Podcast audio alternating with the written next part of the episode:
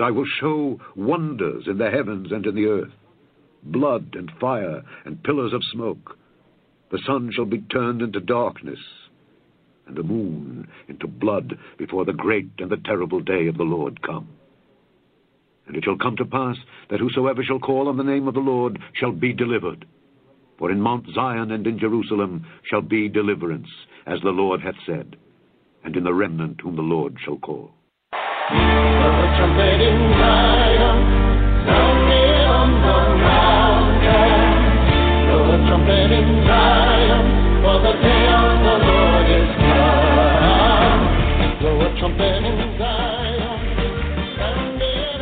All right, everybody. This is Brother Frank with the Remnant Call. Glad to have you here for another episode. Listen, tonight is going to be exciting.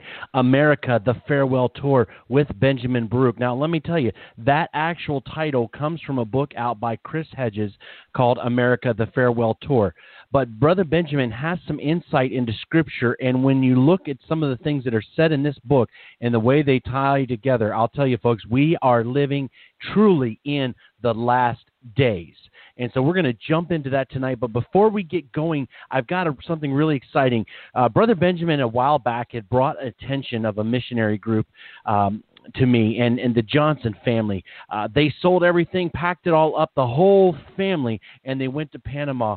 And what they're doing down there, folks, they are preparing the way for other remnant believers that may feel called, and they're also strengthening the body. Well, I did a quick interview with them tonight uh, as we get started in this show. I got Brother Benjamin on hold right now, but I'm going to play just real quick, uh, just recorded it hot off the press with them from Panama, and want to share just a little bit about what they are doing right now in Panama.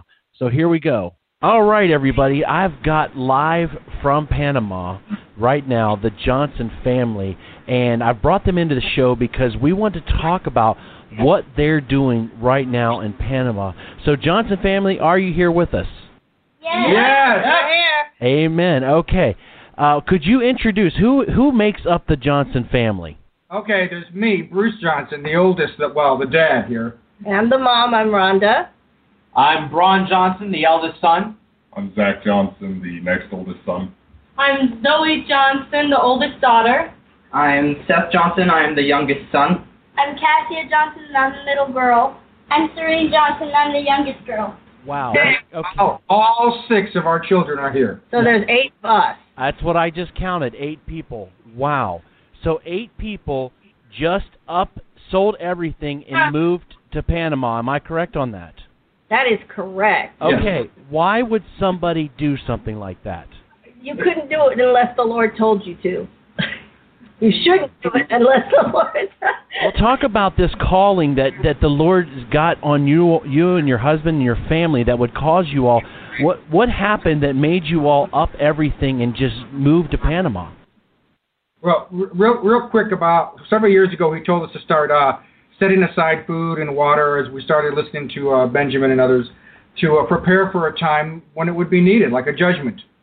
And uh, about two, three, about three years ago, um, the opportunity I heard through a, uh, another business associate that they were going to set up a uh, manufacturing place in Panama, and it jumped in me, like Panama jumped in me. And we had already looked at at possibly moving overseas many years ago, but didn't really hotly pursue it at the time. And so when that happened, we I told Rhonda, and it just it seemed to have sprung out in her.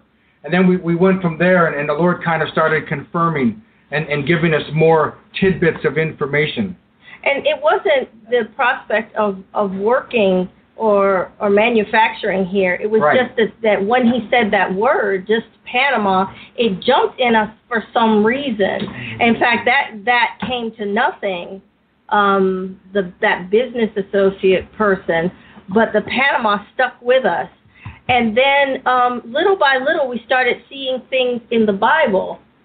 And I remember one time I was just out helping at a a, a um where was I a food at, at a food bank, and and this lady just randomly said, "You know what? Your time here is almost finished," and then she walked away. Someone we didn't even know that that was pretty amazing. It's like little things like that that we said, Lord, this person said this now. We want to hear more of what you're saying. And so he would give us places in Scripture. Um, Rhonda has tabulated some of these things um, through prayer with others. Uh, and in fact, real, real, I, I'm jumping to the, the day we left to come down here. My mother said she was saying, I was crying to the Lord. I was saying, Lord, where are you taking them? They're leaving. They're going to Panama. And she told me that the Lord said to her, to my mom, I've been preparing Bruce and Rhonda since the day they were formed. Their entire marriage life, I've been preparing them for this day to leave.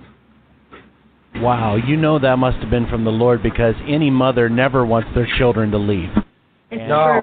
To have a change like that is is is amazing. So you're in Panama now. You've got all your children. You sold everything. You left it all behind except for your family and what you could take down, the few things with you.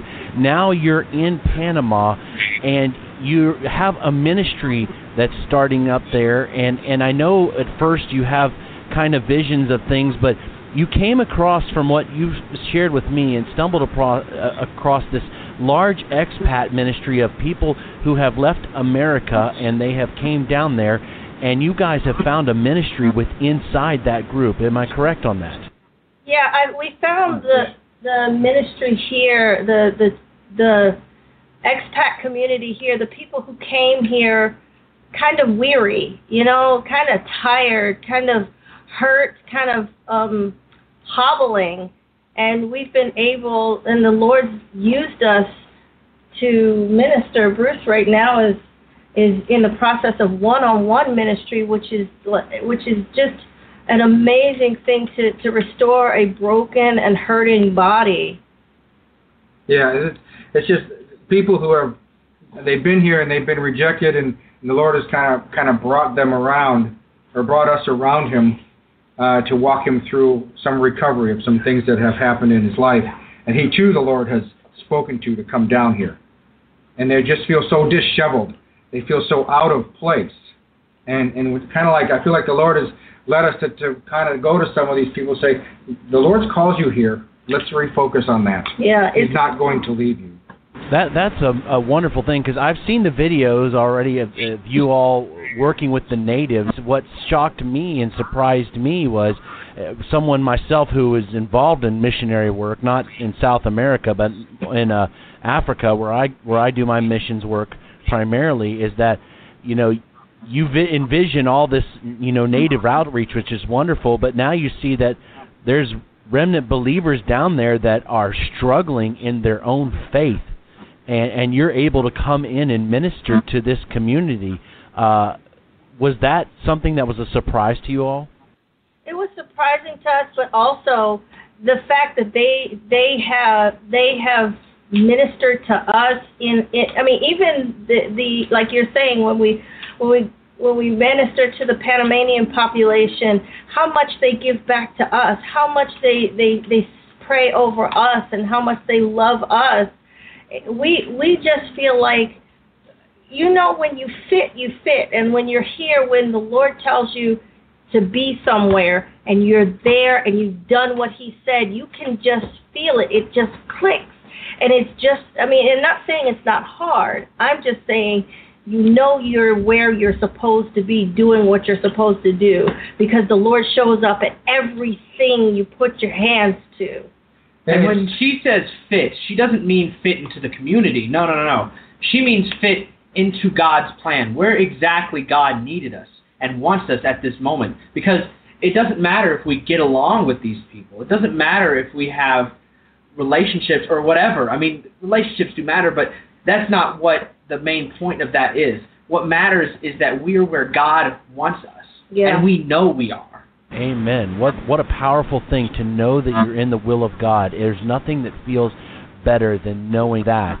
Uh, folks, what you're hearing, that's not just the parents. That's now we're talking about the kids believing and supporting the same mission. That's a very rare thing to find this day and age.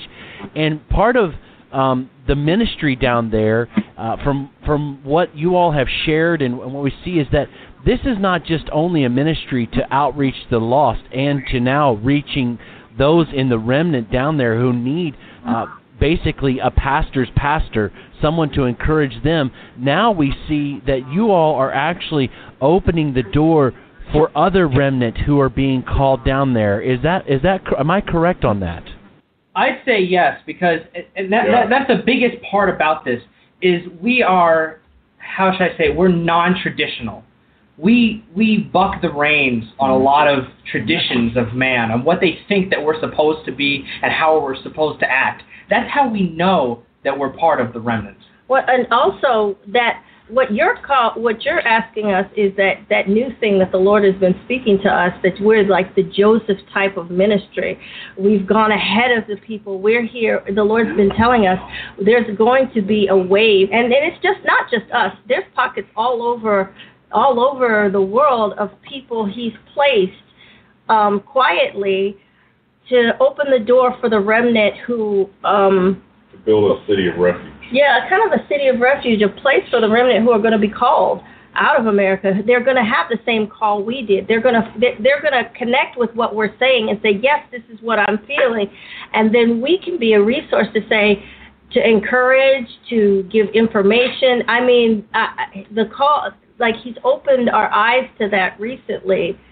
Um, it's Yeah. going to be a powerful thing. And one one of the most exciting things is is for me is it's unofficial, I guess what we're doing. So I, I don't we don't have to uh, we don't say well we're from this group or this group. We're we're from the Lord and, and this is how we are. This is who we are. And and we are available as the Lord has opened doors and shut doors to help individual people. And and the doors he's opened we we've we've just we've stepped in with, with excitement to help as the Lord has, has guided us. And some of it's kind of challenging, Yeah. honestly, but but it's like it's it's this thing where we don't have to go around saying, ah, yeah, hi, we're we're here to do this. We just we just walk in it. And, and for us, I guess it's kind of like, isn't that what kind of what we're all supposed to be doing? Yes. Amen. Hey, listen, anybody who sells everything and follows what the Lord says to do, I say praise God for it. And folks, this is the key. This is what it's about. They're following what the Lord has asked them to do, and I'm bringing them onto the show because the truth is is that you know the remnant call. We don't ask for any support, but I want to get behind people who are out on the front lines right now in ministry because you know what? The workman is worthy of their hire, and we want to help to support the Johnson family because they are mobilizing. Listen, there are a lot of people down there that are struggling, and the Johnsons can help mobilize again those people down there as a force for good and get their outreach and their ministries back on, besides all the other ministry that they're doing right at this moment. And so, one of the things we're going to do is put up the link to their GoFundMe page, which is there and going to be there in the show link. But also, Rhonda, I know you have an email. If somebody wants to get in contact with you all, how can they email you? Uh, we I'm at Rhonda CJ six seven at gmail dot com. Okay, Rhonda CJ67 at gmail dot com. And that's Rhonda H. Rhonda H, sorry. Say that one right. more time for me. R H O N D A C J six seven at gmail dot com. All right. Well, thank you all. We're going to get you back on because we want some updates on your ministry. Listen, I want to say God bless you all and everything that you're doing. Keep moving forward. I know it's taking courage, but courage, you know, is what the Lord is looking for. Not all those who are equipped, but He's looking to equip those who have been called, and that is you all. And God bless you, folks. This is Brother Frank here. Thank you for joining me, Johnson family, and we look forward to hearing back from you all soon. God bless.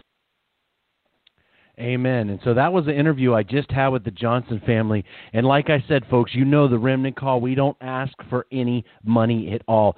Uh, I belong to a missionary organization. I don't even promote that on here. But if I can find somebody that we can get uh, behind here, that I want to do that. And so I'm going to bring on, because we're going to get into this program tonight, Brother Benjamin. Uh, Benjamin, you're the one who first introduced me to the Johnson family, and I just want to say thank you. I've talked to them uh, a good bit on Skype. We've had some long conversations.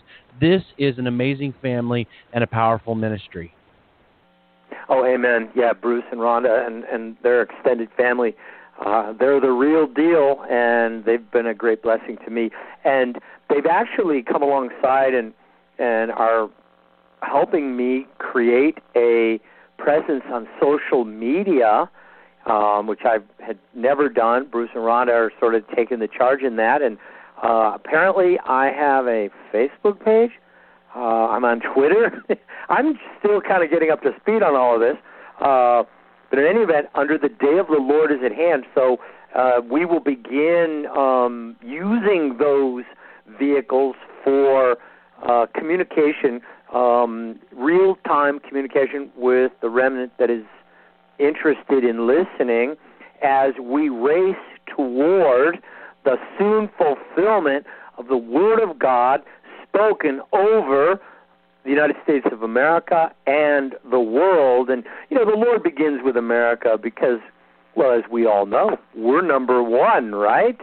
Greatest country of all. Certainly the most proud. And um, we're moving quickly towards the the end of of what would be called greatness. And America, the farewell tour is our is our title for the program, and it's really the title of a book that Chris Hedges uh, recently uh, published, and it's a brilliant work. But um, thank you for for uh, giving a few minutes to the Johnsons. I wholeheartedly bless and support their ministry, and I would encourage our listeners put them on your prayer list you know, and and and pray and seek the Lord and whether you're called to be a part of uh, providing regular financial support to the ministry that God has called them to engage in in Panama, and and uh, you know, by all means, drop them a, a an email note as well to encourage them and let them know that you've picked up the mantle of covering them in prayer, and if uh, God puts it on your heart that you're also going to be standing with them with uh, regular financial support. And uh, Frank, I'm sort of like you. Over the years, a number of people have have offered to make uh, contributions to my ministry. Of author, they've even offered to tithe to me. Um, people even offered me huge amounts of money. I mean, you know, one man was ready to hand me seventy thousand dollars to try to help promote the message that the Lord gave me, and and I have not accepted any support um, from anyone really. And um, I've told people I neither desire nor need your money. Um, give it to the poor, or or you know invest it in missions, or you know give it where it is needed. Um, I'm capable of being on this program at very low cost, and so I don't need your financial support to be here with you tonight.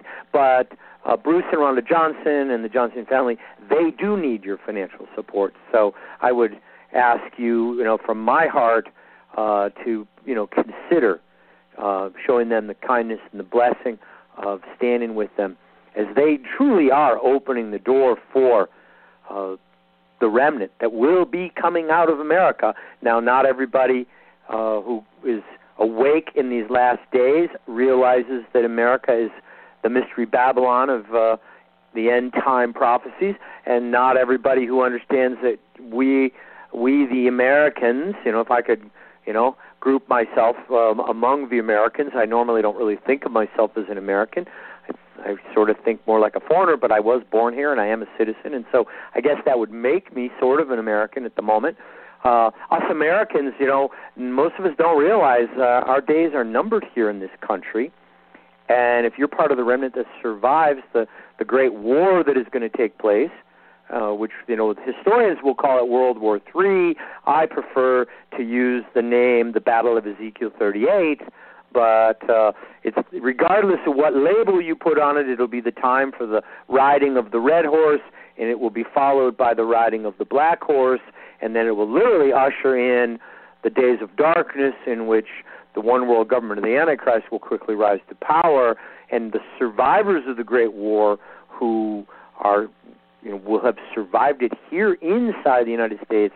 The scripture is very clear in Jeremiah 15:51 that we are all leaving. Matter of fact, the remnant around the world will be leaving all of the nations, which will quickly be coming under the power and the control of the Antichrist and and uh, for those of you who believe in a pre rapture, you know, if you all, if it turns out that you're not here, then you don't need to worry about it. But for those of us that are going to walk through this thing until the last trumpet at the end of the tribulation period, uh, we will all be leaving, and people like the Johnsons are really kind of opening up, if you will, the door to the way stations in Central America and South America, which the remnant will travel through. So, you guys, you know, be uh, be be in prayer for them and and pray about your part as well and blessing this dear family in the Lord and and praise God. Let's talk briefly about Chris Hedges' new book. Um, some of you guys may know about Chris Hedges. I've I've certainly mentioned him in the past. Um, Chris is a brilliant, brilliant writer. I would encourage you uh, go on YouTube, type in his name, Chris. That's with a C H R I S, and then Hedges, H E D G E S. Um, you can check out some of his speeches. He's got some great uh, YouTube material. He's published a number of excellent books. This is a New York Times syndicated journalist, no longer affiliated with the Times. He was their head Middle East correspondent, and he's the author of a number of books. One that my, of my favorites is The Empire of Illusion, and it's all about the culture of the United States and how deception and illusion has become really a central part of the American way of life. Uh, it's a powerful book. Um, it has a series of chapters, one of which is called uh, Debt as the Illusion of Prosperity. And clearly, our nation is living that illusion right now. Another chapter is entitled Pornography, the Illusion of Love. And, and that chapter is uh, so intense that I, I caution the women readers you know, maybe you don't want to read this chapter. It's too heartbreaking. Um, if you do attempt to read this book and you do get to the chapter on pornography, uh, if you find yourself um, being injured psychologically by by the brutally honest um, look inside this horrific satanic industry, um, you know, by all means, don't finish the chapter. Uh, and for any man out there who's struggling with pornography, if you know Satan has um, tricked you into uh, falling into that little snare, and you've got a stronghold on your life uh, where pornography's got some kind of a, a you know pull on you, then by all means get Chris Hedges' book, Empire of Illusion. Read the entire chapter on pornography, and um, you you will probably be delivered. You you will be set free from pornography. You will never look at it again because he unveils it for what it is. And in his latest book, America: The Farewell Tour, um, Chris really does a, a masterful job of of bringing into life the the culture, the texture, the feelings of uh, an America that is crumbling in decay, an America that has lost its way, an American middle class that are literally drowning into um, a perpetual cycle of poverty as you know the politics and the economic agenda of the corporate state have have stripped the nation bare of uh, three million manufacturing um, facilities and and tens of millions of good paying manufacturing jobs and and you know this the manufacturing that was decimated in our country as a result of Bill Clinton's signing of the NAFTA agreement. And you may remember at the time he he made promises that you know NAFTA will produce good jobs, you know, a large number of good American jobs. Of course, that was a total lie. Uh, NAFTA destroyed tens of millions of of middle class jobs, and and those jobs have been replaced with near minimum wage uh, jobs in in the service sectors and and in the the growing industry of casinos in America. And uh, you know, Hedges um, explains so brilliantly how as we have hollowed out our manufacturing um, sector of our economy and have replaced it with with a casino economy and a drug economy. Uh, there's a major chapter in the new book on heroin and the devastation that's occurred through the opioid epidemic, in, which in great part has been due to uh, misuse of prescription painkillers and false advertising on the part of the pharmaceutical giants that these opioids were not addictive, and a generation of people are being destroyed. Every six minutes, uh, someone is dying of a heroin overdose in the United States. In the time that we've been on this program and you've been listening to the show tonight, um, five or six people have have died and gone to hell, courtesy of the opioid addiction. You know, and perhaps one of them was a a believer who got snared and, and lost their life. But you you get my point, and you know we wanted to talk a little bit about the timing of what's going on. And Frank actually called me uh, a couple hours before the program tonight, and he said, "Hey Benjamin, can you come on the show? And we're going to do a brief spot with the Johnson family, and then would you mind bringing a current message? You know, and then by the way, do you have a title?" And normally I'm pretty good about um, coming up with a, a quick title to summarize whatever current message was on my heart. But I drew a blank, and sitting on my desk was this the latest book by by Chris Hedges, America: The Farewell Tour. And so here we are, and and I, I want to do justice to Chris's book, and um, you know it's it's a powerful work. You know, at the same time, there there may be some of you know Chris Hedges is a believer, no doubt. He he went to seminary. His father was a uh, Presbyterian pastor. Um, he considers himself a liberal Christian. He might be a little bit on the on, on the other side of a few issues um, in terms of where uh, I or you know somebody who's maybe more Christian conservative would come down.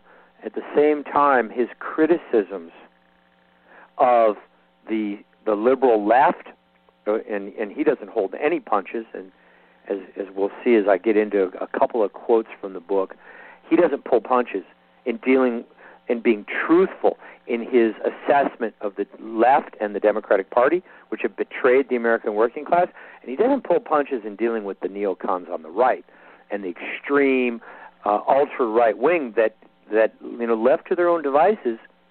Uh, Chris's fears are that they may usher in the you know the fascist totalitarian regime that is coming. Uh, you know, it's my own opinion that the Lord's going to interdict the whole process by uh, unleashing the judgment of Ezekiel 38, and then uh, that's going to short circuit everybody's plans, and it's going to put us firmly on God's timetable.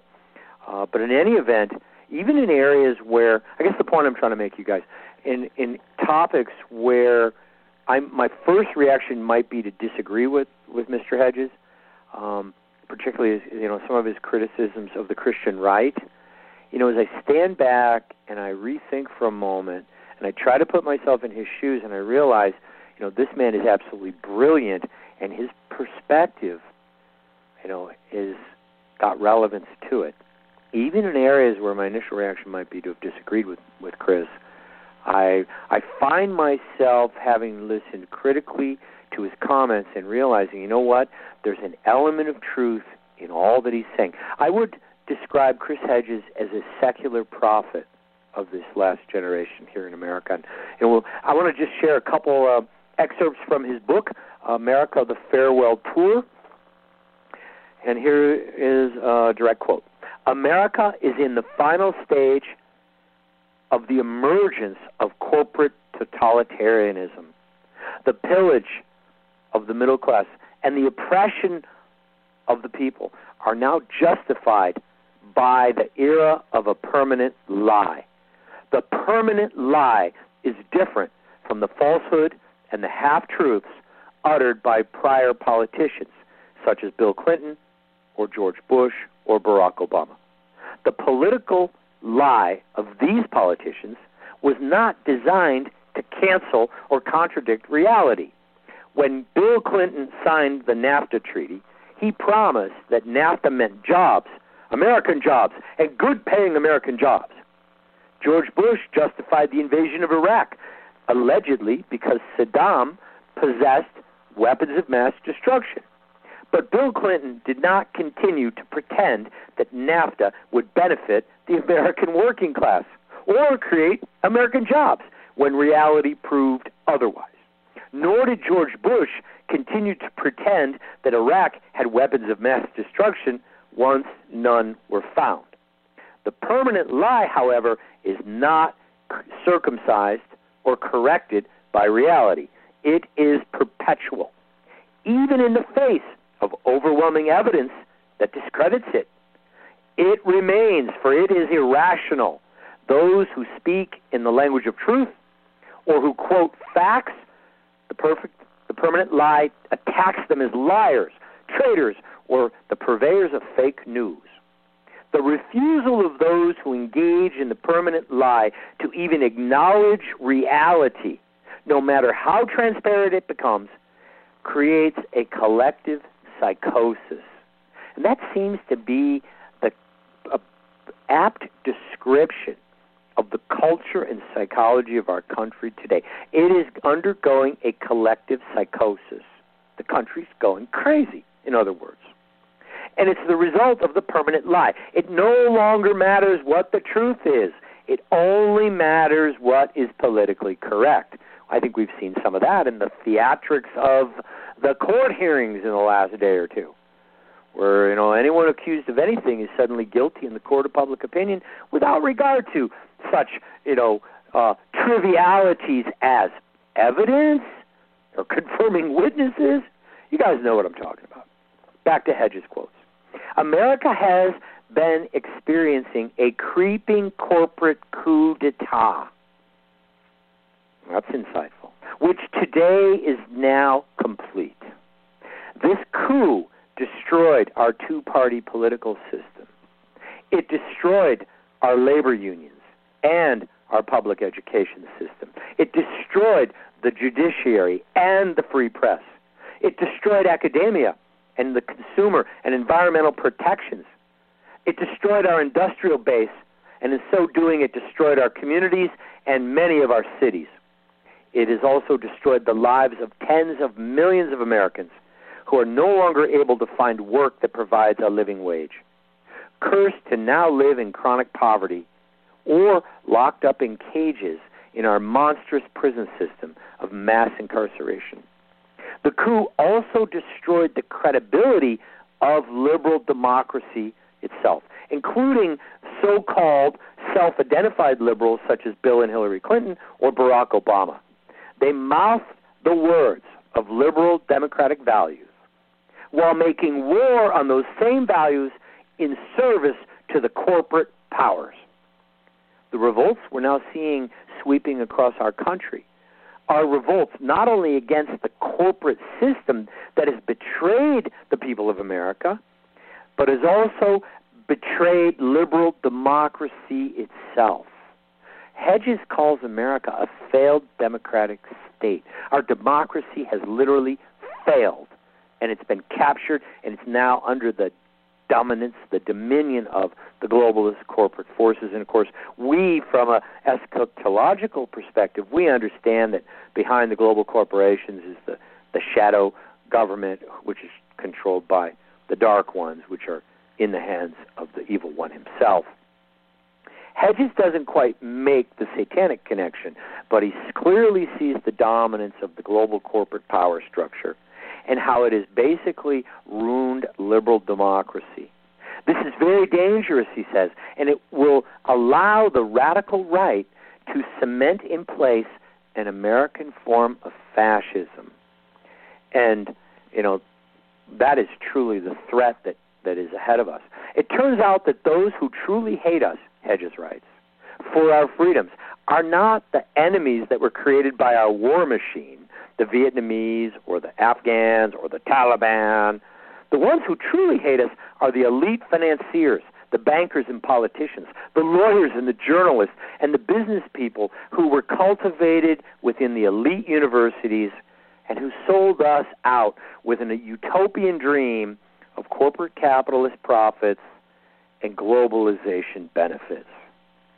Wealth today in America is no longer created by production or manufacturing of products. Our wealth is now created by the manipulation of currencies, stocks, and commodities while imposing a crippling debt burden on the general public. Our casino form of capitalism has merged with the gambling industry. Our entire system is now parasitic. It is designed to prey on the desperate, the young men and women burdened by student loans, underpaid workers burdened by credit card and mortgage debt, the towns and the cities forced to borrow and to maintain municipal services. The casino magnates and the hedge fund managers add nothing to the value of our society. They do not generate any real wealth. They merely redistribute the productivity of the country into the hands of the top 1%. And when a tiny cabal seizes power, it creates a mafia based economy and ultimately a mafia style police state. The social, cultural, and moral norms of a normal society become inverted in a diseased society. The attributes of truth, honesty, trust, and sacrifice. They become detrimental to existence in a diseased society. Idiots take control in the final days of a crumbling empire. Idiot generals who wage endless wars which can never be won, while idiot economists call for reducing taxes on corporations and at the same time cutting social programs for the benefit of the poor. Idiots project economic growth on the basis of myth, while idiot bankers gamble on self created financial bubbles. And idiot professors and other so called experts busy themselves creating useless jargon and arcane theories to support the argument for their ruined policies. This is a familiar checklist for the extinction of an empire, and we are kicking off, we are ticking off every item. That was a, a little bit of a taste of Chris Hedges, America the Farewell Tour, and you know I find it fascinating that it's not just the prophecy group, you know it's not just us, you know, Bible believing spiritual Christians who who recognize that the country is literally on the edge of destruction, but social critics, you know, from the other side of the aisle. Um, are also basically coming to the same conclusion. And you know, for those of you guys who like reading, I think you might enjoy the book. Um, you know, or certainly I think you would find Empire of Illusion fascinating as well. And and uh, it's just it's stunning how close we are to these things coming to pass. And uh, Frank, what's, well, what you, what's your reaction to Hedges? What do you think? Well, I mean, obviously he is uh, very liberal in some points, but the truth and the reality is is that some of his maybe theology, which intertwines with politics, I might not agree with, but the state that he brings up that we uh, forget so often about is that, folks, it doesn't matter how good the economy is currently going. Trust me, I run an IT company. I'm enjoying more sales right now. But the truth is, the financial debt is so monstrous right now in our country that we are on the verge of collapse and we continue to print money at an unstoppable rate and we do just the most ridiculous. So I, I like some of the things that have helped us out uh, financially with Trump, but our debt continues to grow more and more and more. What Chris Hedges brings out is, folks, you have to d- put aside the things you don't agree with and look at the truth of the reality. We are destroying our country through financial, pornographic, social, all kinds of programs out there. We are ruining this country. And this guy is being brutally honest in a lot of these things. You've got to take a look at it. It is a game changer if we will get our heads around it. The system is completely broken. And you can't build debt but for so long before this thing collapses, Benjamin. That's the way I see it. And he's got some real truths in this book. Yeah, absolutely. And, you know, it's a tale of two cities right now, Frank, because we are continuing to uh, print money. You know, we're borrowing our way to prosperity. Imagine doing that, you know, just with your family. Take all your credit cards and just go out and just, you know, paint the town. You know, you're going to stimulate the economy. Things are great. But, you know, at the end of the run, uh, you end up half a million dollars, a million dollars in debt. Your minimum payments are $75,000 a year. How do you like me now? well, a time of, of poverty will come upon you. The same is true of a nation state. It just takes a little bit longer to go broke. But, you know, the other thing that Hedges points out so brilliantly, he takes us into these industrial towns like Dayton, Ohio, or, or Scranton, Pennsylvania, which at one time were the mecca of American commerce and he lets you experience as, as if you're walking the streets with him He takes you into the ruined factories. You you literally get he says the wreckage of industrial America lay before me. And he walks you through these factories where they literally they shut the factory down in the middle of a production run on an afternoon in 2001 and the equipment is still there with half assembled uh, articles. And now the roof's caving in and and he takes you into what it's like to be uh, an American middle class family where previously there was a job at a major manufacturing facility, one of the three million manufacturing facilities that were exported out of the country. You know what happens to an American family when when your parents were working at a GM plant and they they were making thirty five forty dollars an hour plus medical benefits plus retirement benefits? They could afford to buy a house. They could put their kids through college. Those jobs are gone they've been replaced with jobs at fifteen dollars an hour. Sixteen eighteen dollars an hour. You cannot support a family at fifteen dollars an hour. You know these are poverty level wages and and the despair that that crushes these families. And there are there are 100 million Americans that are one paycheck from bankruptcy, one paycheck from homelessness, one paycheck from abject poverty. And yeah, Frank, you're right. There's a, a sector of the economy, you know, the Silicon Valley high tech companies, they're making billions, even trillions of dollars in the aggregate.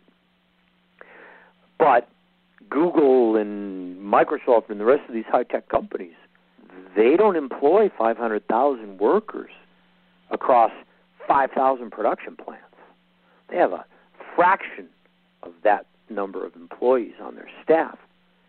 And the people at the very top are becoming worth billions and billions of dollars, while there are tens and and and perhaps even a hundred million Americans sinking into poverty. And so, you know, the nation is gradually de- it's crumbling. It's it's decomposing. It's decaying within.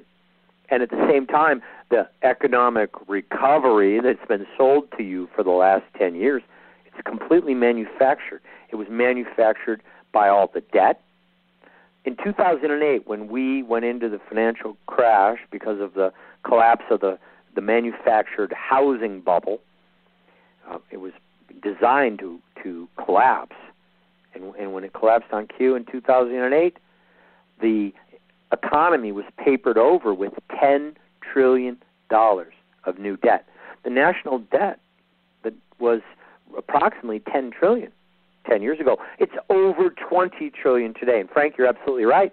Even with Donald Trump in office and you know there's positive there are positive elements of his election, no question. We all agree with a lot of what he's said, um, but in terms of what's actually been done, there's been far less accomplished. He's clearly being opposed by by a deep, dark state, but yet the, de- the debt continues to grow, and you know the day of reckoning is coming.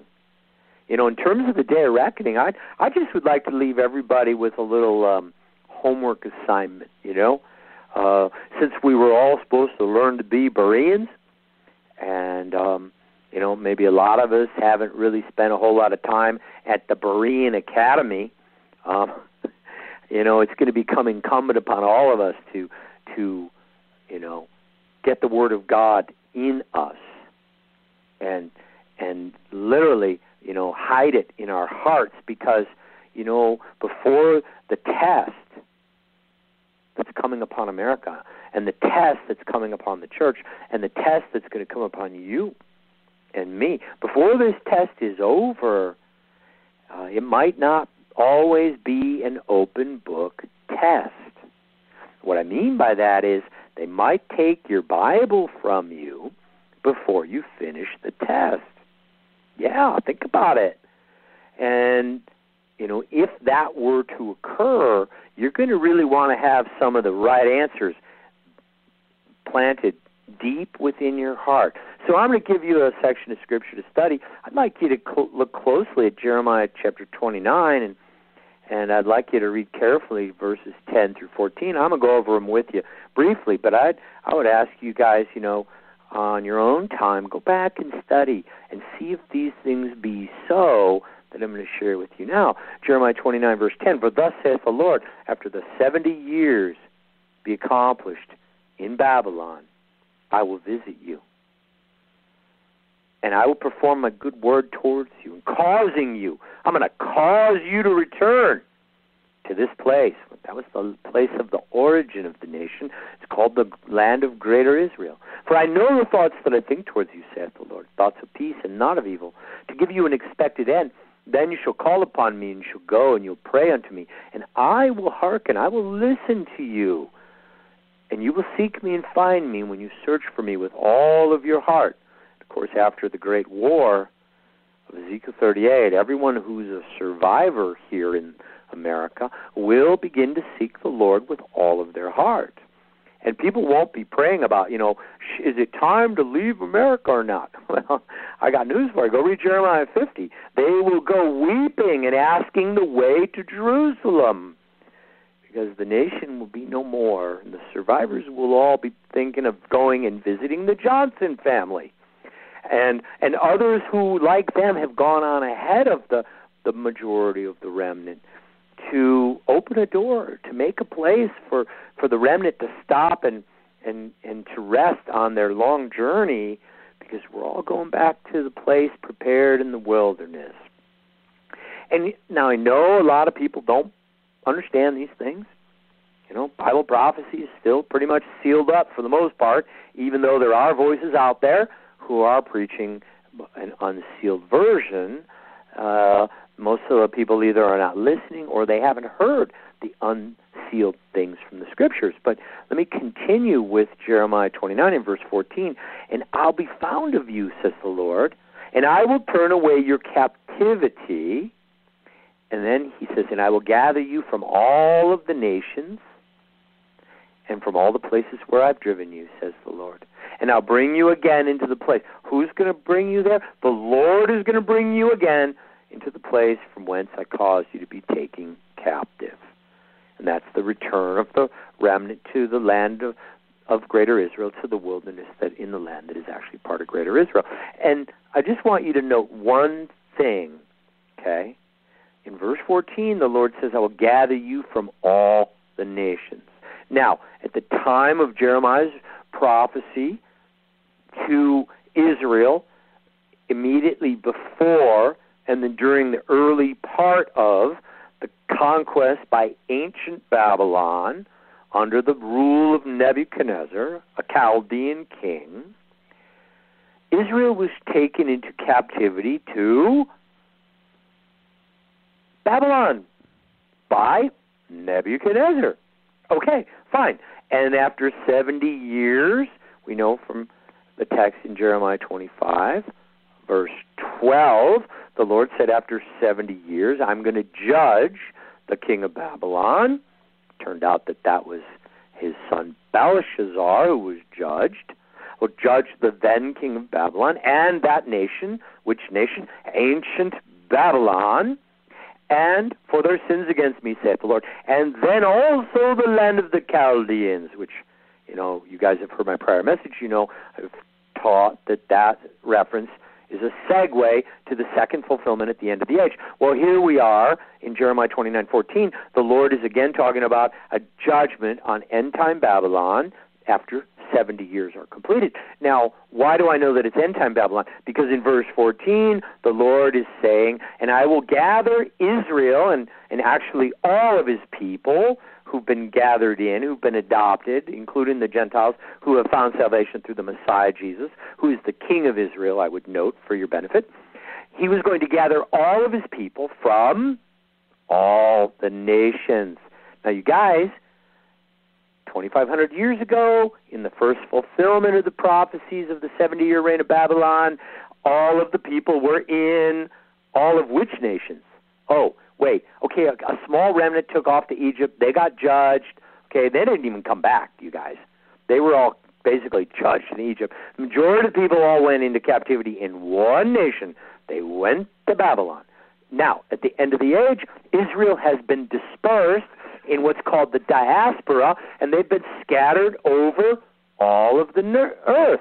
Go to Isaiah, Isaiah chapter 66, talking about the last days deliverance, the second Exodus, Isaiah 66, and, and the Lord says, and I, that He's sending His messengers, and they will come and they will gather together all of your people, all of the people, from all of the nations.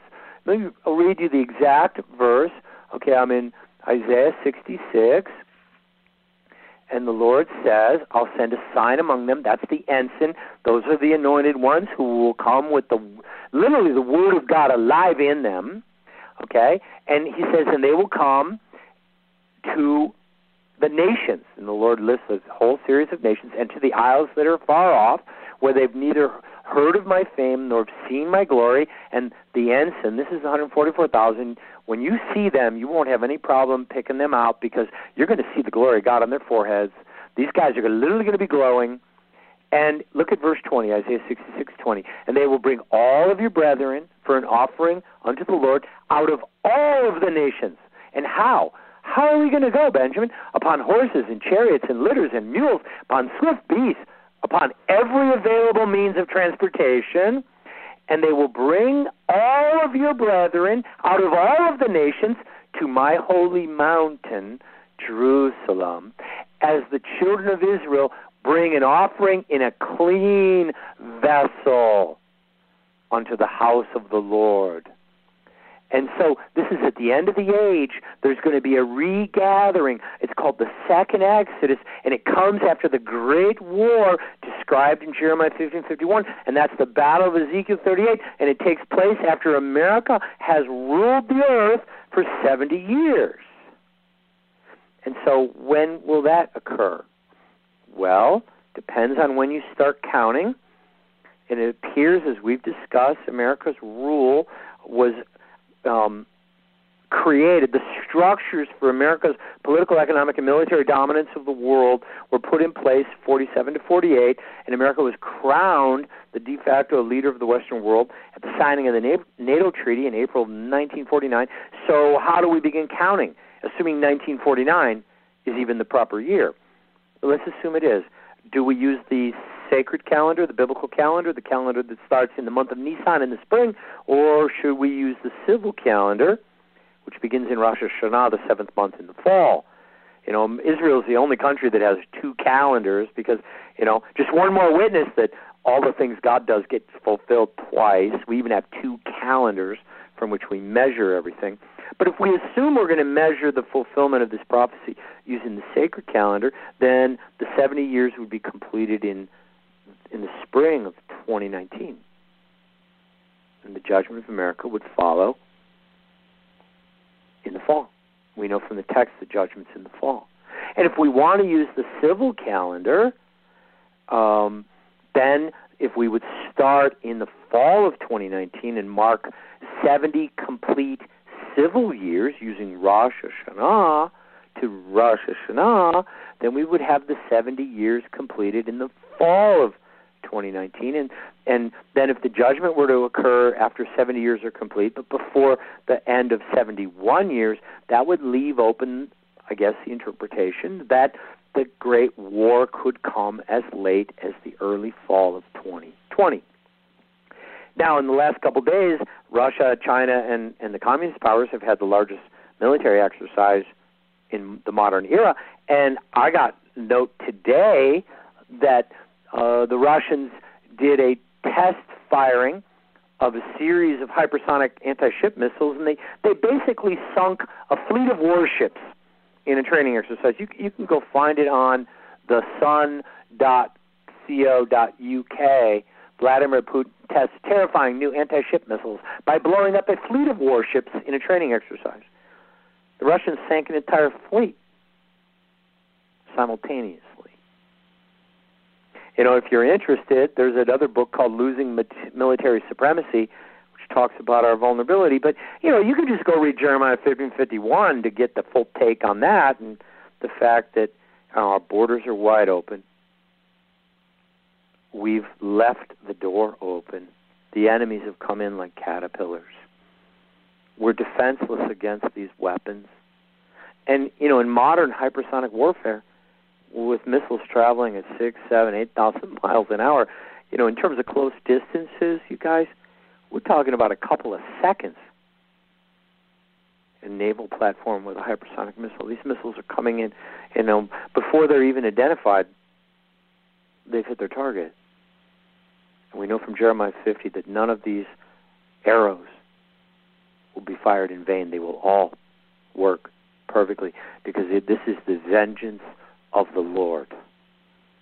The Lord's had it with the hypocrisy and with the permanent lies and with the massacre of the children and with the the trafficking of children for for uh, sexual abuse and and with the destruction of the environment and with every other evil thing and and with the elites you know in, in pardon me in Revelation 17 it talks about mystery Babylon being drunk on the blood of the innocent and literally they are drinking the blood for the euphoric high that comes from the adrenalized blood of the children that they've tortured raped and killed and should not the holy one stand up and put an end to these things I say come quickly Lord let your righteousness be vindicated. Let your word be vindicated in the earth.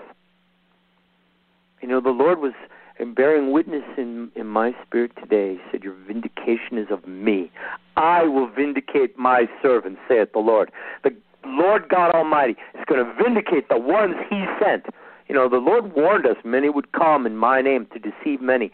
And, you know, we're in that time. Guys, there's a lot of voices out there. You know, many of them are satanic. You know, many deceivers have come. In the time of the end, you know, it's been like a, you know, there's been a deluge of of deceivers.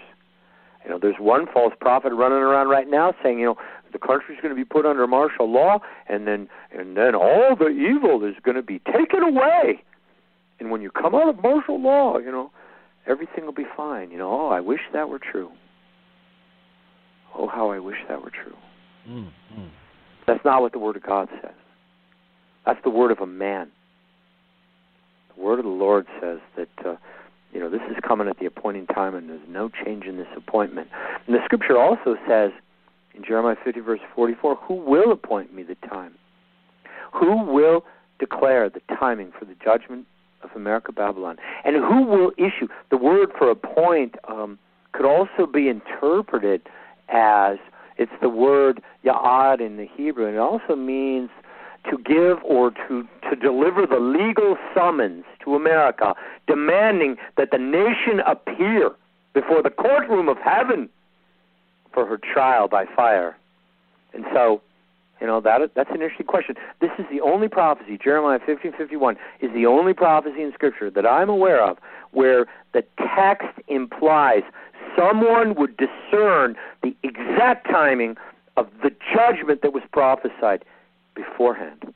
There's no other prophecies in the Bible where the Lord asks the question, who is going to declare the time for the judgment of the daughter of Babylon at the end of the age? Well, you know, it's really not that hard. All you got to do is read the book. I mean, it's not like hidden in plain view, you guys. You know, the, after 70 years of reign, Babylon will appear before the courtroom of heaven, and she will be found wanting, and she will be judged in one hour and you know, and in the end time version, the Lord is then going to gather together all of his people out of all of the nations, not out of ancient Babylon, this time out of all the nations at the end of the age. And so, you know, it's not really that hard to figure out, you guys. But yet, um, apparently not too many people can see this, even when you know, we just sort of explain it very simply for them. Um, for some reason, it doesn't register, it doesn't compute.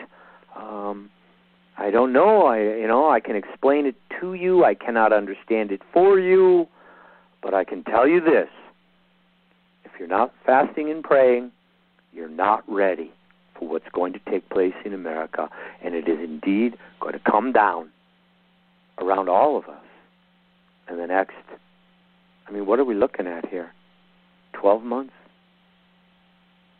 24 maybe at the outside? I mean, really, probably much sooner than that, my friends.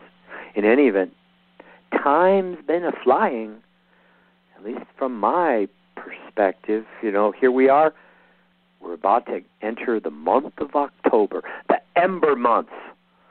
September, October, November, December. They're all full of the embers of the fires that'll be burning. And they, they presage the winter that is coming and the time when no man can work. But the Lord, He will be busy because He will begin to fulfill the second half of His three and a half year ministry. And, you know, it is true that the high holy days were were delayed. That in the spirit we had a leap year. And you know, if you want the actual days, um, according to the spirit, um, I'll tell you right now. Um, yeah, the uh, night of October 10th and the day of October 11th will be Rosh Hashanah, and the days of awe begin. And uh, that would put um, the night of uh, the 19 and 20 for for Yom Kippur. You know, I got a lot of hate mail for having revealed that little mystery. And you know, people say, you know, where you get these hunches, Benjamin? Well, listen, friends, I don't, I don't speak and teach from hunches. Okay. You know, this is an hour where we are to declare the word of God. We're not, we're not supposed to be sharing our own opinion. You know, there's plenty of people doing that, and you know, if that's what, you know, if that's all you think I'm doing, you should probably just turn me, turn off the program and don't come back. But in any event, wisdom is justified. She's vindicated by her children. What that means is when it actually happens, then you'll know that you heard that was true.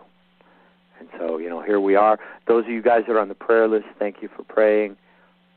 As you know, no doubt you all are quite aware the enemy certainly knows the time is short and the intensity of the warfare is reaching epic levels. God bless you guys. Thanks for thanks for listening. Um, thank you for blessing the Johnson family. Uh, drop them a note.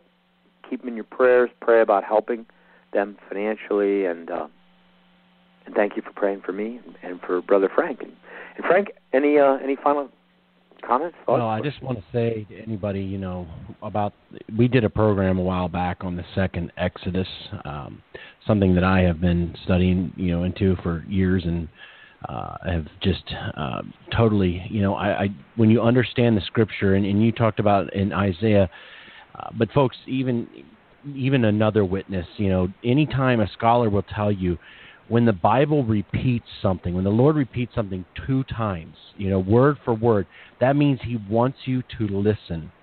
Jeremiah 16:14 and Jeremiah 23:5 is proof positive of the second Exodus.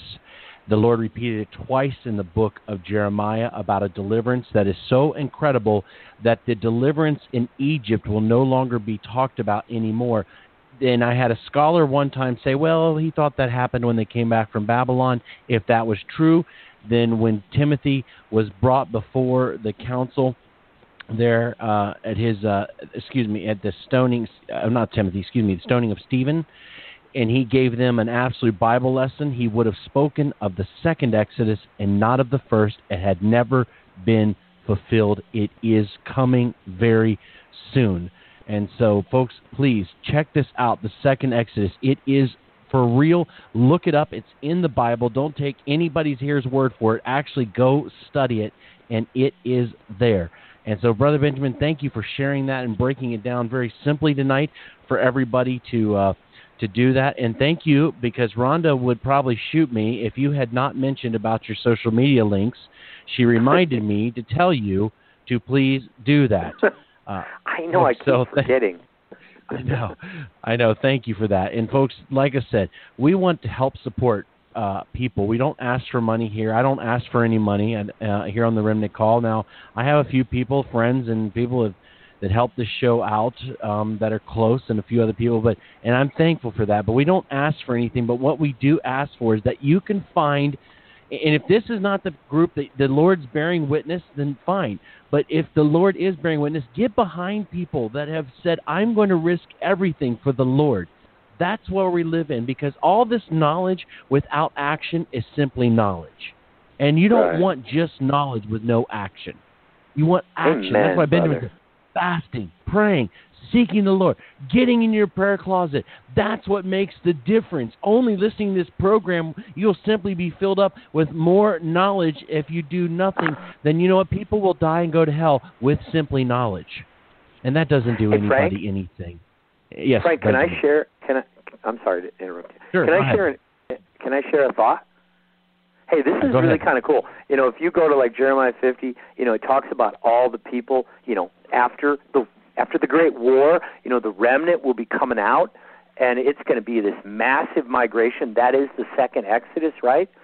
And it says, you know, in those days, this is Jeremiah 50 verse 4, and in that time, what time? At the end of the war, uh, the children of Israel will come, they and the children of Judah together, and they will be weeping and seeking the Lord, and they will ask for the way to Zion.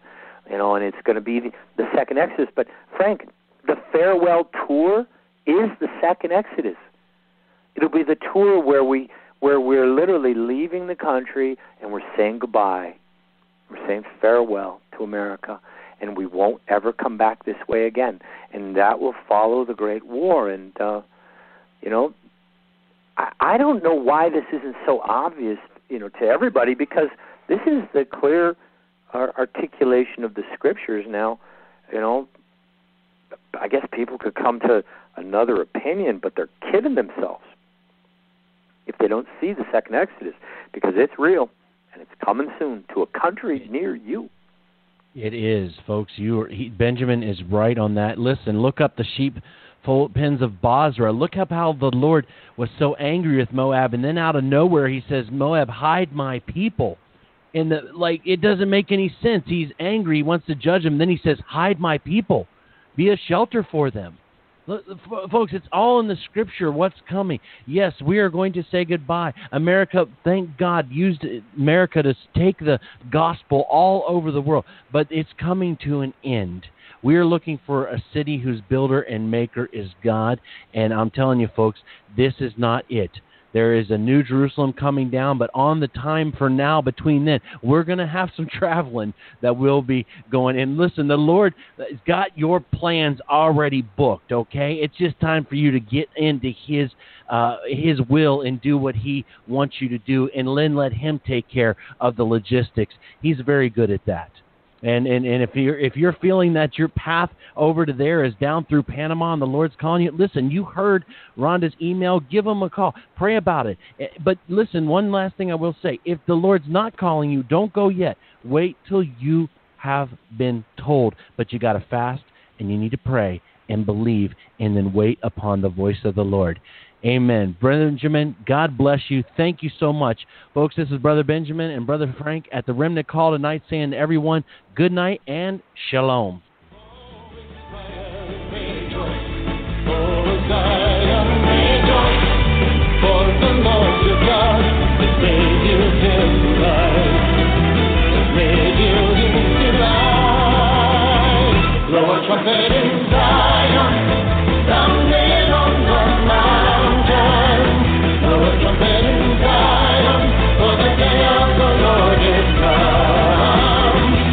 Come and ride.